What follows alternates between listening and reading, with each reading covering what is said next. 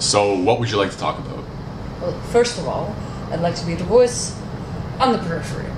Please and thank you. Lola is the voice on the periphery. She's on the margins. You can't see her. Her audio is not as good.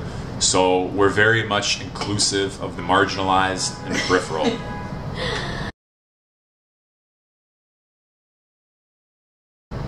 Zionism is like nationalism, but for specifically for Jewish people, right?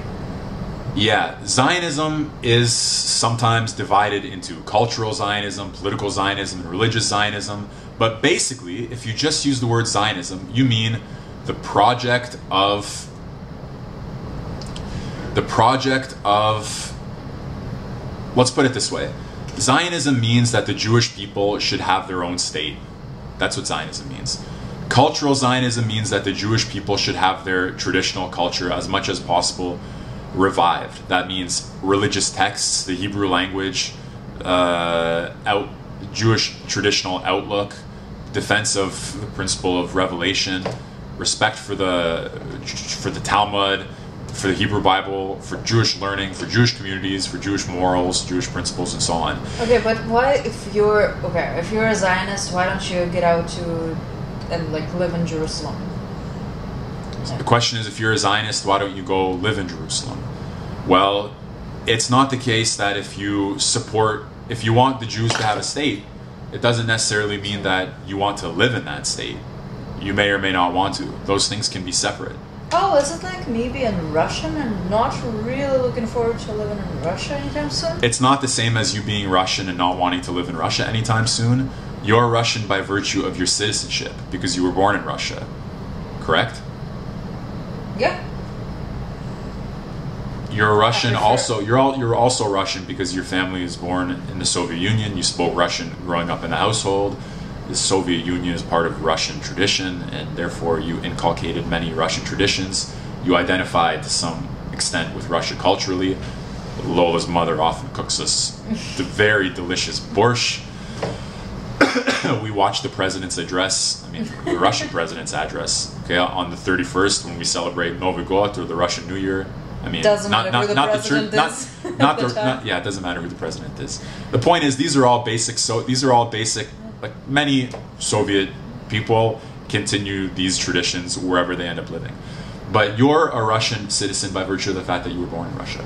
But a Zionist is someone who believes that the existence of the state of Israel is a good thing for the Jewish people, and that the destruction of the state of Israel is a bad thing, not only for the Jewish people, but often for all of humanity. Because very many Zionists don't see Israel as just a state among states, but as an exemplary state to an extent.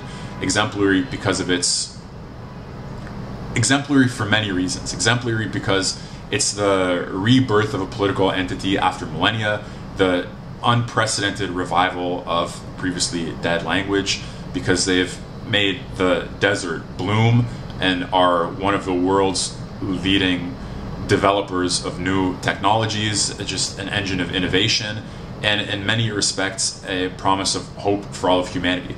Now, obviously, there are people who th- will hear me say that and say, no, they're the exact opposite because they have been oppressing Palestinians since their existence and they're bloodthirsty, and Gaza is the world's biggest open air concentration camp, and so on. And without diminishing the problem of Gaza and the West Bank and the various causes to that problem and the various potential ways of resolving that problem, I think you can't dispute the making the desert bloom. You can't dispute startup nation. You can't dispute the revival of the language. You can't dispute the return to an ancient homeland. And you can't dispute many of the amazing contributions that the Jewish uh, people and Israelis and the Jewish state of Israel have made to humanity. Or if you find them disputable, then as I say, I think you are failing to see the reality because of ideological reasons. Again, I'm acknowledging that there are problems with the West Bank and Gaza, among other things. so, and it's basically a Zionist is someone who says there are many states in the world. Eh, There are many Arab states, there are many European states, and the Jewish people ought to have a state, and now that they do have a state, it's good that they have one. And it should reflect Jewish tradition, and it should be reflective of what's constitutive of Jewish peoplehood, which at least is in an ancient biblical history. uh, amongst other things. So that's what it is to be a Zionist. So the word Zionist, if my simplest definition is to be a Zionist is to be someone who supports statehood for the Jewish people. Right. So uh, Zionist and Semite is it the same thing, or is that one of those? The question is anti is anti-Zionism the same as anti-Semitism? yeah. No, usually, without getting into any sort of overly refined scholarly analysis, Yeah. Yeah. What? uh, basically, people say anti-Zionism means that we criticize the state of Israel, and anti-Semitism means that we criticize Jews as Jews. That's what I say anti-Semitism right? So some people say we're not anti-Semites. We don't like the state of Israel, but we love, or at least are neutral towards Jews. And many Jewish Zionists say no. Very often, criticism of the state of Israel masks criticism of Jews. I'll give you a very brief example. At the conference today, the Jewish Leadership Conference of Jewish conservatives in Manhattan, there was a speaker who said, boycott, divestment, sanctions movement against the state of Israel primarily affects and is meant to affect American Jews because American Jewish students, for example, are ostracized, are prohibited from traveling to Israel for study, are they get the they get they get the bad treatment. So who actually suffers? American Jews, not the state of Israel. The state of Israel does not suffer so much from boycott, divestment, and sanction, but the Amer- but Jews in America suffer, especially on campus, from boycott, divestment, and sanction. So this speaker's point was that even though some people say BDS is only against the state of Israel, in other words, it's only anti-Zionist, in fact, because it predominantly affects uh, not the state, but American Jews who support the state, therefore it's anti-Semitic. Does that make sense? That's the basic distinction. Yeah, it goes broader than just the state. And by the way, many. the By the way, sometimes, sometimes, uh, again, out of ignorance and sometimes out of malice, there are those who say, "Look, anti-Zionism can't be anti-Semitism because there are Orthodox Jews who are anti-Zionist, and there are leftist Jews who are anti-Zionist, and if anti-Zionism was anti-Semitism, that wouldn't make any sense because these Orthodox Jews are Orthodox Jews. They're not they're not Jew haters because they are themselves Jews and Orthodox Jews. But this group indeed opposes the project of Zionism because they feel that the establishment of statehood for the Jewish people should not be the result of human effort. It shouldn't be like taking the kingdom of heaven by storm, but it should be because the Messiah has come and the time has come for the Jews to be gathered in the land of Israel. It shouldn't be a human political project, it should be a divinely led, divinely guided uh, theological act. So there are some ultra or very orthodox religious Jews who see political Zionism as anti Jewish. There are also religious Zionists who are both Jewish uh, religionists, believers in Revelation and in the Jewish tradition, and supporters of the project of the existence of the state of Israel. And in fact, religious Zionists are sometimes religious Zionists are sometimes those who spearhead the settlement movement because they see Jewish settlement in those parts of Eretz Yisrael or the land of Israel that are currently regarded under international law as occupied territories as a matter of the fulfillment of uh, re- Jewish religious law. So, in fact, the position of Jews in the quote unquote occupied territories differs whether you view that issue through the lens of international law, through the lens of uh, secular Jewish national law, or whether you interpret it or view it through the lens of Jewish religious law, which is called halakha. So religious, so you have some religious Jews who are anti-Zionist because they think Israel is a political project, whereas it should have been a messianic project led by divine impulse.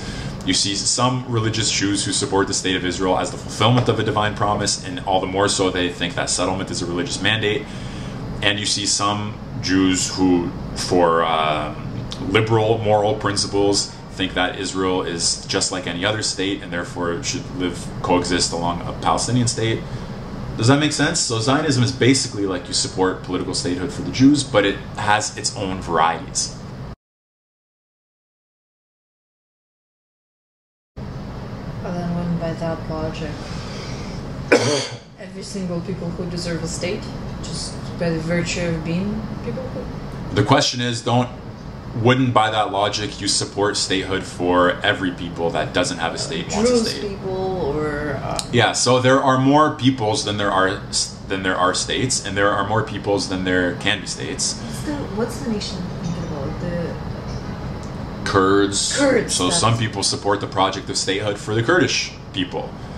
And I'm not weighing in on the merits of those claims. But yes, there are, are peoples who want the state. The Jews were not the only peoples who wanted a state. Many peoples have states. So there are many states that you can of which you can say they're Arab states. There are many states of which you could say they're European states, and so on. And um, at the on the when Israel was being um, created, at that time the Jews thought, look, we would also like to have a state, and frankly, our claim to a state is reasonable, and our claim to a state in this location is reasonable, and frankly, um, people who oppose statehood for us, it's kind of like this, not exactly, but kind of. You know, you'll often hear someone who says, comes out and say, "We oppose guns. We don't like guns." I mean, politicians, okay, political or or uh, media personalities. Especially Ban- elevators. Ban guns. Get rid of guns. We hate guns. Guns are horrible. Especially... And they walk around with armed security themselves, and they don't understand that hypocrisy. Or they say, borders divide us, we should get rid of borders, walls should come down, and so on, and yet their mansions have nice big walls protecting them from the proles, What? from the plebs, from the common people.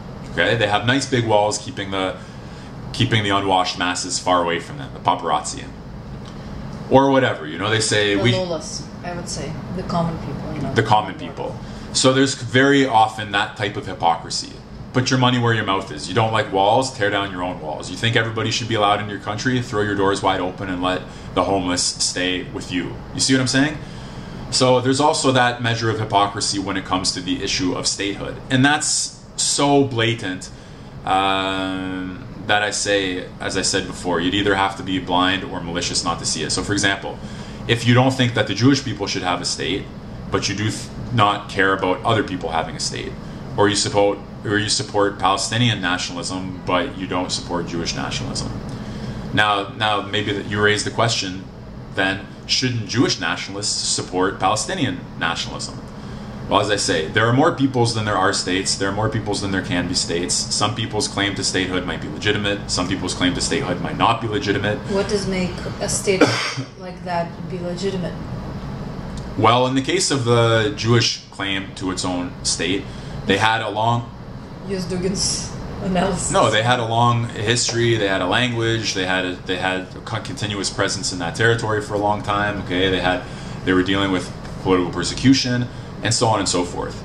So I'm not saying that there's no grounds for a Palestinian state or for more than one Palestinian state because there are those people who have argued that there can't be a two-state solution since since Gaza and the West Bank are you can't imagine a coherent political unity between Gaza and the West Bank.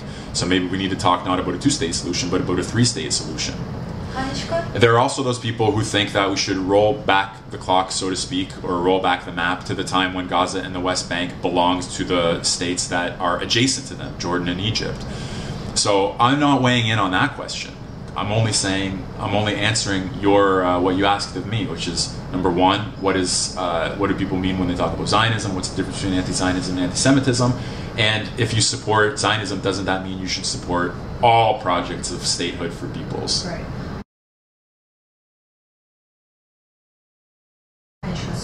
Going back to the definitions. So, can there be someone who is not Jewish but Zionist? Lola asks, can there be someone who's non-Jewish but Zionist? As many of you may know, there is a huge group of non-Jews who are Zionists, and that's uh, Christian evangelicals. They support the state uh, of Israel and the political project of statehood for the Jews because they have a shared moral commitment that's reflected by um, Jewish people and by the Jewish state, but also because that in some parts of their political uh, theology or political theory, the gathering of Jews in Israel is like one chapter in the book that for them culminates in uh, the end. It's basically part of their eschatology or doctrine of the end of times. Many Christian evangelicals support uh, their Zionists because they think that statehood for the Jewish people is part of God's plan, which culminates in an end of times vision that's more favorable to the Christians than it is to the Jews. But the Jews play a positive part in that, and right now, Christian Jewish relations benefit uh, greatly, and not not cynically, not in a Machiavellian, not in a Machiavellian way, but many times genuinely and um, let's say sometimes genuinely and sometimes merely politically from that uh, from that kinship. Now you can only go so far. Jews can't support evangelical Christianity's vision of the end of times, but on the political plane, they don't need to. They only need to have uh, friendly relations against common enemies, which is standard fare in politics. How is that different from intersectionality that you described? Intersectionality is the intersectionality of the left. Intersectionality of the left means the maximum number of shared characteristics and the maximum number of shared interests, basically a broad coalition of those who regard themselves as oppressed. Now, we can, once we call intersectionality the intersectionality of the left, understand that there is logically and could be and should be perhaps at least the concept of the intersectionality of the right. Now, is the intersectionality of the right a broad coalition of oppressors? No, because the division between oppressed and oppressor is the fundamental dividing category for the intersectionality of the left. But the right would have its own fundamental categories to divide it, to divide and divvy things up and it wouldn't use the categories of oppressor and oppressed. But it might at least recognize the intersectionality of the left as its enemy.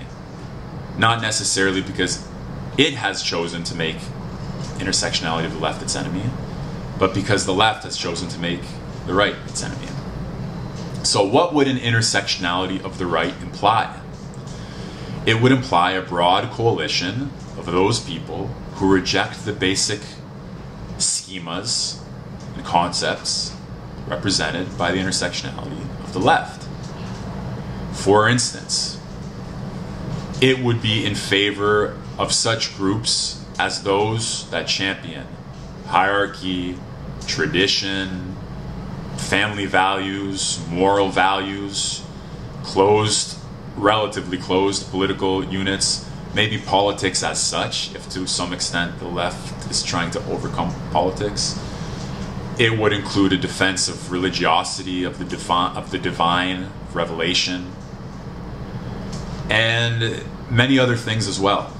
So, intersectionality of the right is a powerful descriptive concept, I believe. Potentially also a strategic and normative concept. One thing that the concept of intersectionality of the right can accomplish is it can help us to make sense of puzzles, I think. So, for example, there are Zionist Jews who clearly are excluded by the intersectionality of the left. Not only are they excluded by it, they're often its target. So they're on the opposing side. They sometimes would like to make common cause with other declared enemies of the left, of, interse- of the intersectional left. And so, in making common cause with those other enemies and outcasts, they sometimes read the works of traditionalist Catholics or of Russian conservatives. They sometimes feel drawn to right wing populism, to Alternative for Deutschland, to Or- Viktor Orban. Sometimes they feel more of a sympathy for Putin than they feel for another leader. Sometimes they're drawn to Trump and to the Make America Great agenda.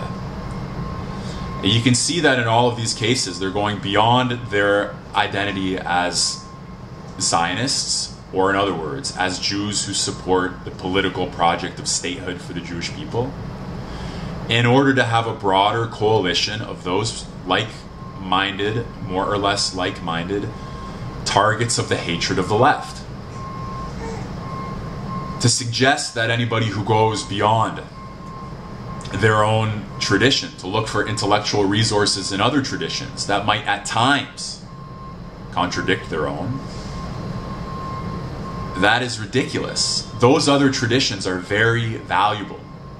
They're valuable in themselves, and they're valuable strategically for the intersectionality of the right.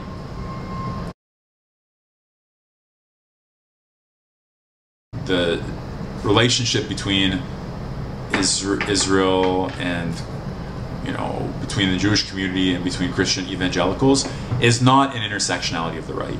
Because if it were if it were an intersectionality of the right, it would include all the other people who are regarded by the intersectionality of the left as enemies, which it doesn't.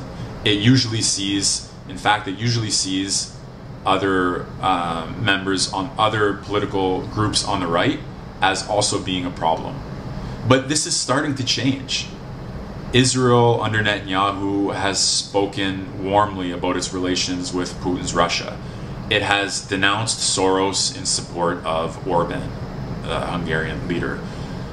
So I think you're actually seeing. Oh, and Jews. There's, as some of you may know, there's a Jewish group in Germany's Alternative for Deutschland, which some people say is far right neo-Nazi group.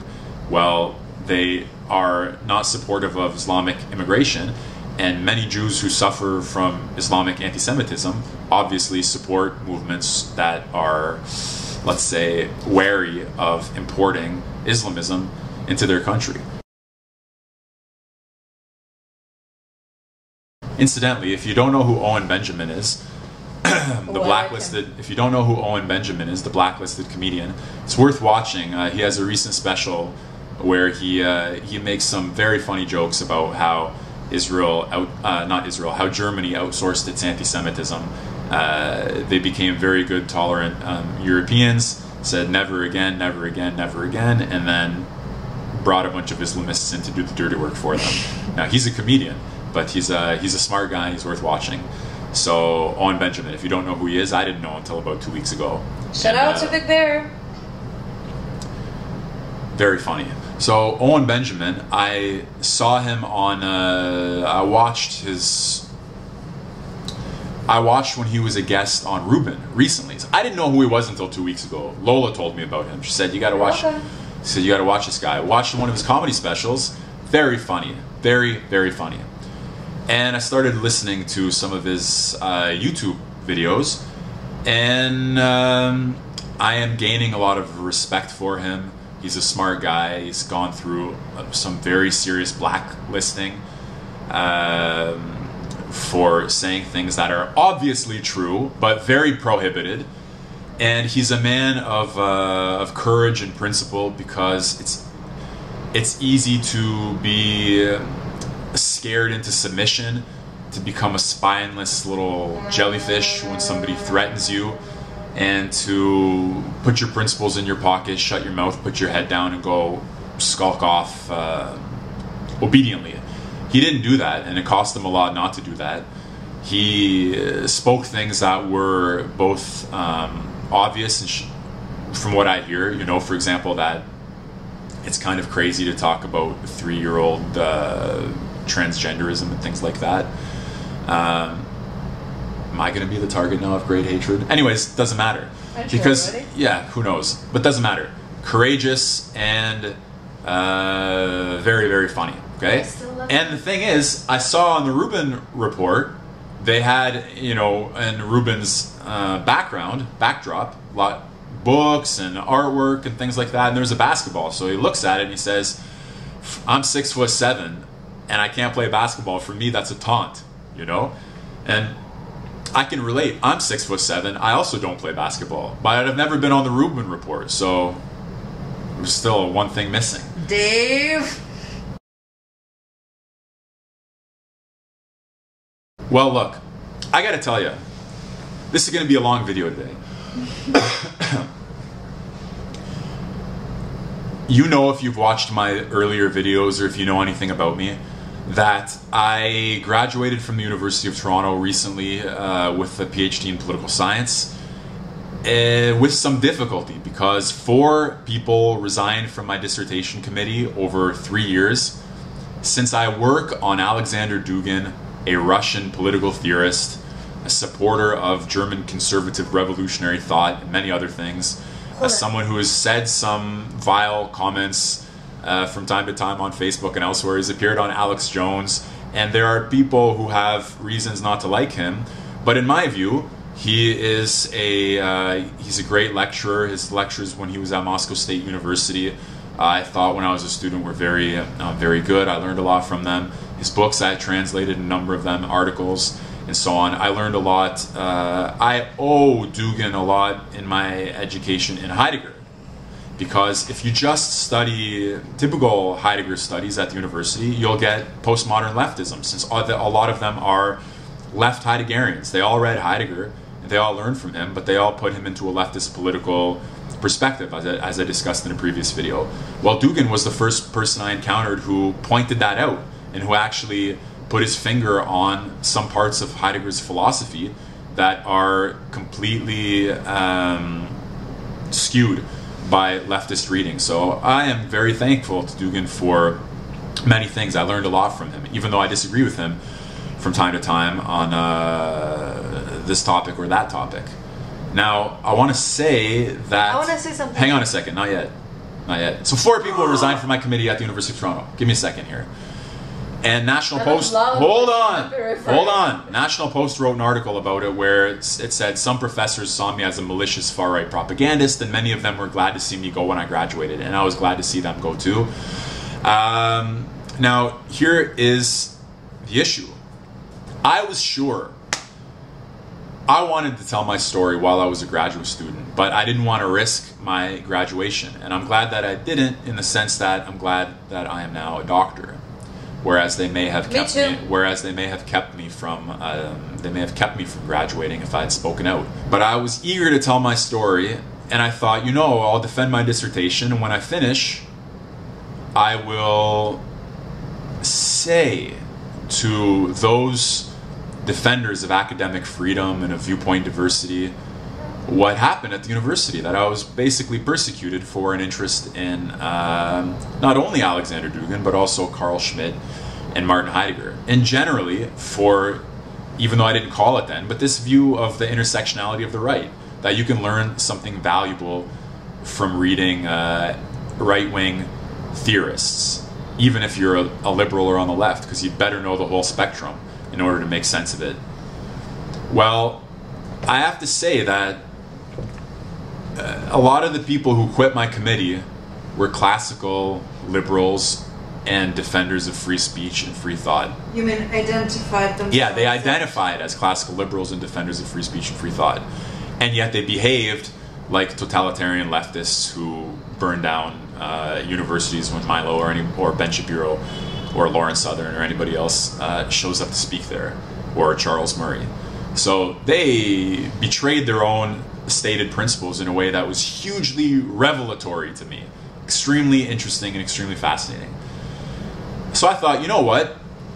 There's a journal, I won't name names, there's a very popular journal of public intellectuals out there, very uh, active in beating the drum about the oppression of uh, academic free speech on campus, often championing the causes of outcast conservative uh, undergraduates and other such topics. And I thought, for sure, they're going to want to know what happened to me at the University of Toronto. And indeed, they did want to know for many months. Uh, but I had a suspicion. Now, listen, I'm not bad mouthing them. I respect the people there and I respect the journal, but there's a point I'm trying to make. I suspected that because, in my case, it wasn't like I supported John Stuart Mill and somebody from the far left shut me down, but rather I support inquiry and I was studying someone on the quote on the far right, let's say, Alexander Dugin. I thought that because of that nuance, right. hang on, I thought that because of that nuance, they would actually uh, bail on my case, even though it's a scandal, in a way. You know that Lindsay Shepherd played a Canadian undergraduate student played a clip of Jordan Peterson uh, in her class to set up a debate. You know, she played a clip that was Peterson and the person that he was debating on a on a Canadian TV channel. And she was hauled into hauled into some offices and said that that was equivalent to showing uh, Hitler neutrally and so on. And it became a big scandal. Uh, and now many of you may know who she is, Lindsay Shepherd, free speech warrior. Um, all of that is fine.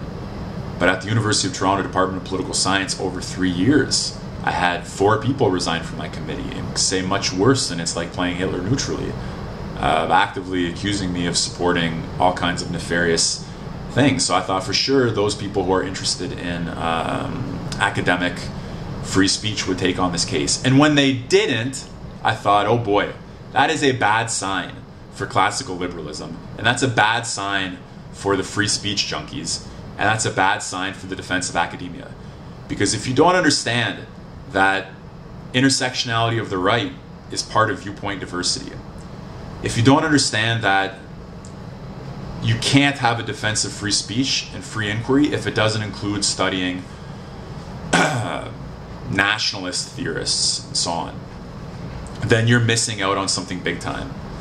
Now, I kind of expected that when this story got out, the intellectual dark web would be knocking at my door saying, Come on our show and talk.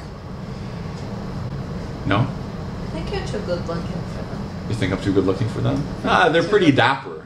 You know, they're pretty dapper. Owen Benjamin looks kind of like me, doesn't he? A little bit? No, not really.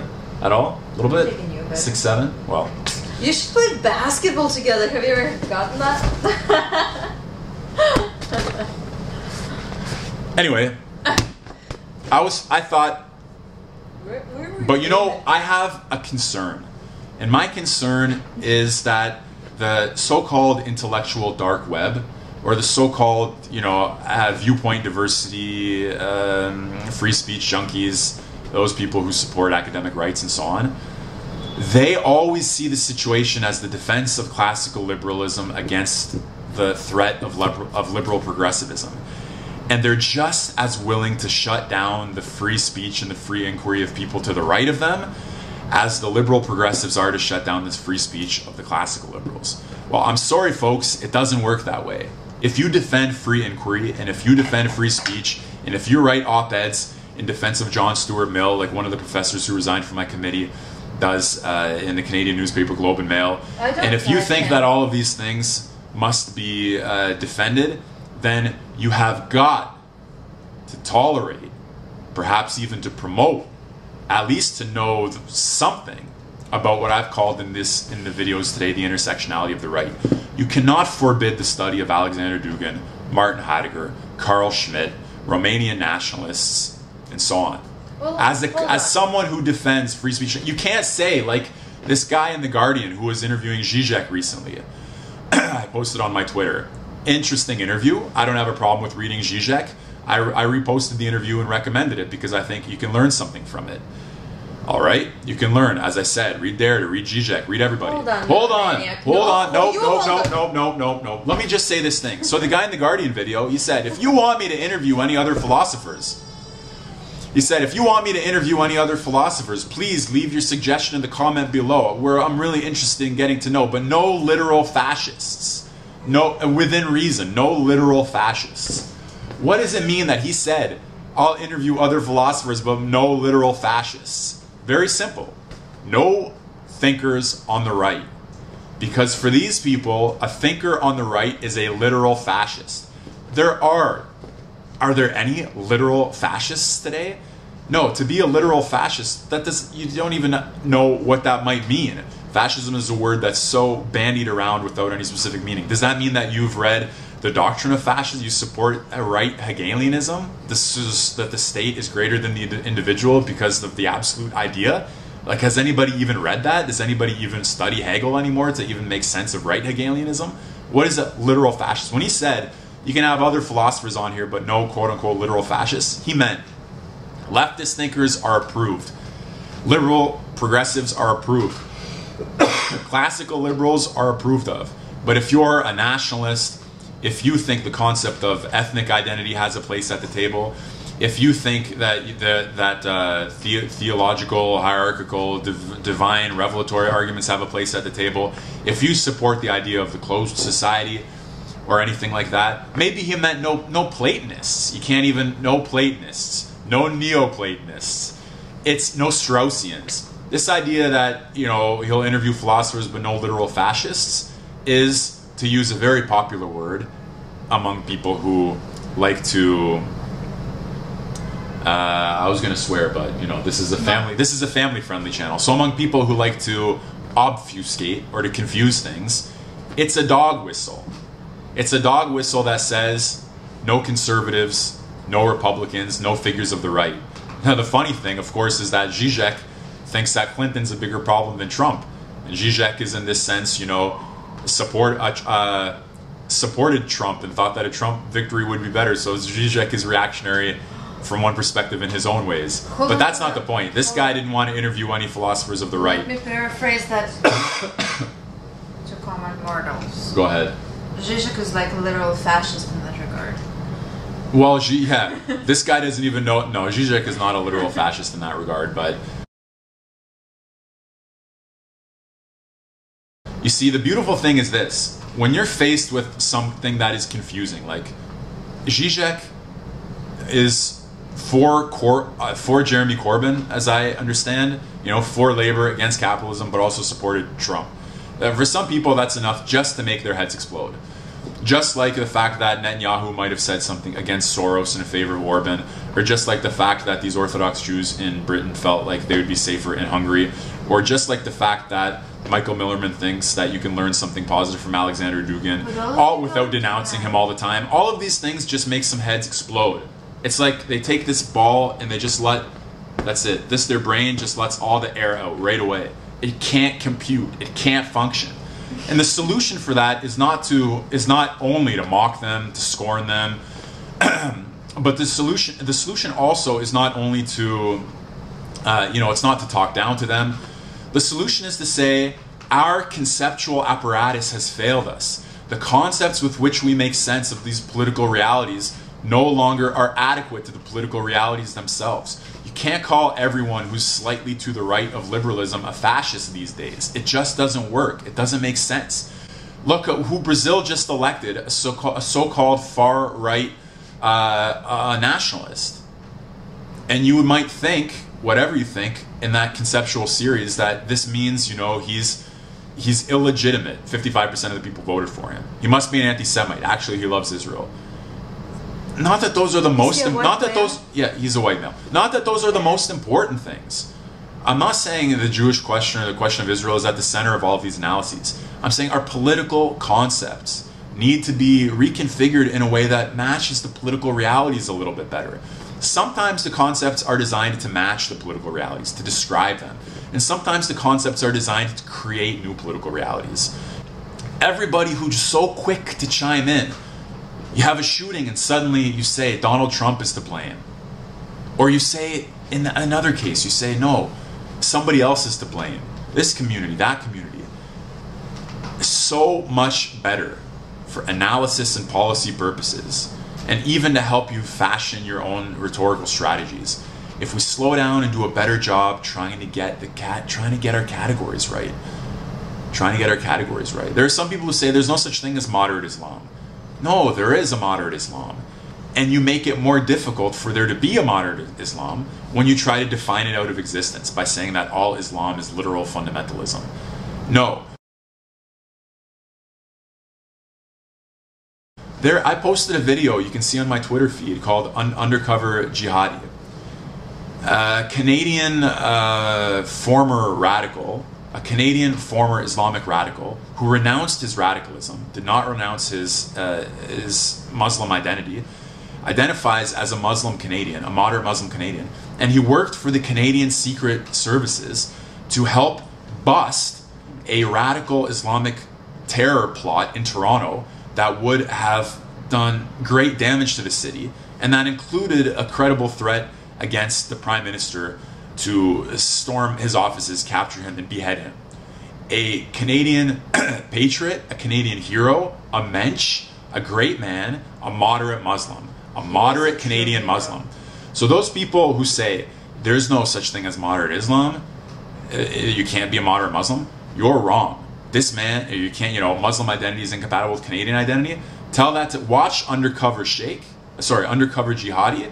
This man deserves all of the praise that any Canadian patriot can muster on him, Absolutely. and and so on. So there are moderate Muslims, and those people who try to define them out of existence are making a mistake. There are Jewish conservatives, and those people who try to define them out of existence are making a mistake. You can be a normal Canadian or American person who, for good reason, has some theoretical sympathies for regimes that liberals regard as authoritarian or, or uh, reactionary or retrograde. And those people and their sympathies should not, not be defined out of existence. Uh, Jewish Trump supporters should not be dehumanized. They exist, they have a right to exist, and we should try to understand them. And that's true for every puzzling phenomenon that we meet in politics. We should try to understand it, make sense of it, even if ultimately we have to say, even though we understand you, we don't have a place for you. Even though we understand you, we declare you our enemy. Understanding is not a guarantee of friendship, but it can at least expand the possibility of friendship and allow you to do more uh, with your. It can allow you to deal with your enemies in a way that is better than if you go in there uh, blind and uninformed. Thank you for watching. If you enjoy these videos, please subscribe, share them with anyone else, uh, post them on Twitter if you feel like it, and uh, leave a comment below. You can see the other videos at millermantalks.ca or on YouTube. And uh, yeah, we'll try to put out material as regularly as we can uh, when we have something to say or when there's something to be said. Thanks for watching. Good night from New York. Also, ideas are being taken for what Oh, the yeah. phrase should be. If you have Like the, you know, the end phrase, like, no ideas are being taken for what the end phrase should be, nah.